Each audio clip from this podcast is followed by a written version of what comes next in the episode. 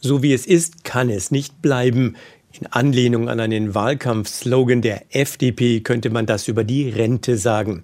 Denn die Bevölkerungsentwicklung ist eindeutig. Wegen der steigenden Lebenserwartung wird die Finanzierung der gesetzlichen Rentenversicherung immer schwieriger. Wenn nicht gegengesteuert wird, muss der Zuschuss aus dem Bundeshaushalt, der heute gut 100 Milliarden Euro beträgt, deutlich steigen. Einen späteren Renteneintritt und höhere Beiträge lehnen SPD, Grüne und FDP ab, doch es gibt auch Unterschiede. Eine Bürgerversicherung für alle? SPD und Grüne wollen die gesetzliche Rentenversicherung ausweiten in Richtung einer allgemeinen Bürgerversicherung.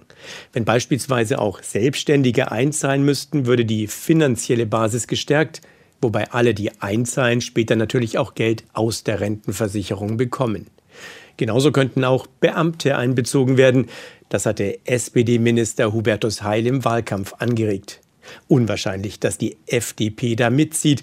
Die Liberalen haben die bisherige Rentengarantie wegen der Finanzprobleme in Frage gestellt und fordern einen Teil der Beiträge zur gesetzlichen Rentenversicherung in Aktien zu investieren, in der Hoffnung, dass die Erträge steigen. Bei diesem Punkt ist eine Einigung mit SPD und Grünen leichter. Riester. Abschaffen, reformieren, ergänzen? Die staatlich geförderte Zusatzrente hat gerade keinen guten Ruf. Die Erträge sind wegen des niedrigen Zinsniveaus mau, Gebühren verschlingen einen Teil der Förderung.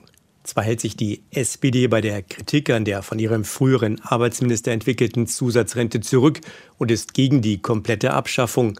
Aber Riester könnte in einen Bürgerfonds überführt werden, wie ihn die Grünen nennen, ein staatlich organisierter Investmentfonds.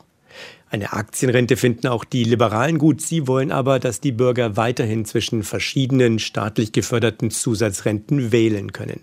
Mindestlohn. Wer soll entscheiden? Dass es überhaupt einen Mindestlohn gibt, das hatte die SPD der Union abgetrotzt. Bislang aber entscheidet eine Kommission aus Tarifparteien und Wissenschaftlern über die Höhe. Die FDP würde dieses Verfahren gerne beibehalten, doch bei diesem Thema kann die SPD eigentlich keine Kompromisse machen. Ein Mindestlohn von 12 Euro war die wichtigste Forderung von Olaf Scholz im Wahlkampf und die muss er einfach in den Koalitionsvertrag bringen. Kompromisse sind möglich beim Thema Hartz IV, bei dem SPD, Grüne und auch Liberale Änderungen wollen, wenn auch aus unterschiedlichen Gründen. SPD und Grüne wollen die Leistungen grundsätzlich erhöhen, die FDP verfolgt vor allem das Ziel, wer etwas hinzuverdient, soll mehr davon behalten dürfen. All das könnte in eine Art Bürgergeld münden, in dem verschiedene staatliche Leistungen zusammengefasst werden. Und wer bekommt das Ministerium? Das Arbeits- und Sozialministerium kann sich die SPD eigentlich nicht nehmen lassen. Während die Grünen für Umwelt stehen, die Liberalen für Wirtschaft und Finanzen, warb die SPD mit dem Motto Soziale Politik für dich oder wie es Olaf Scholz im Wahlkampf sagte, für Respekt. Gute Chancen hat also der bisherige Amtsinhaber Hubertus Heil.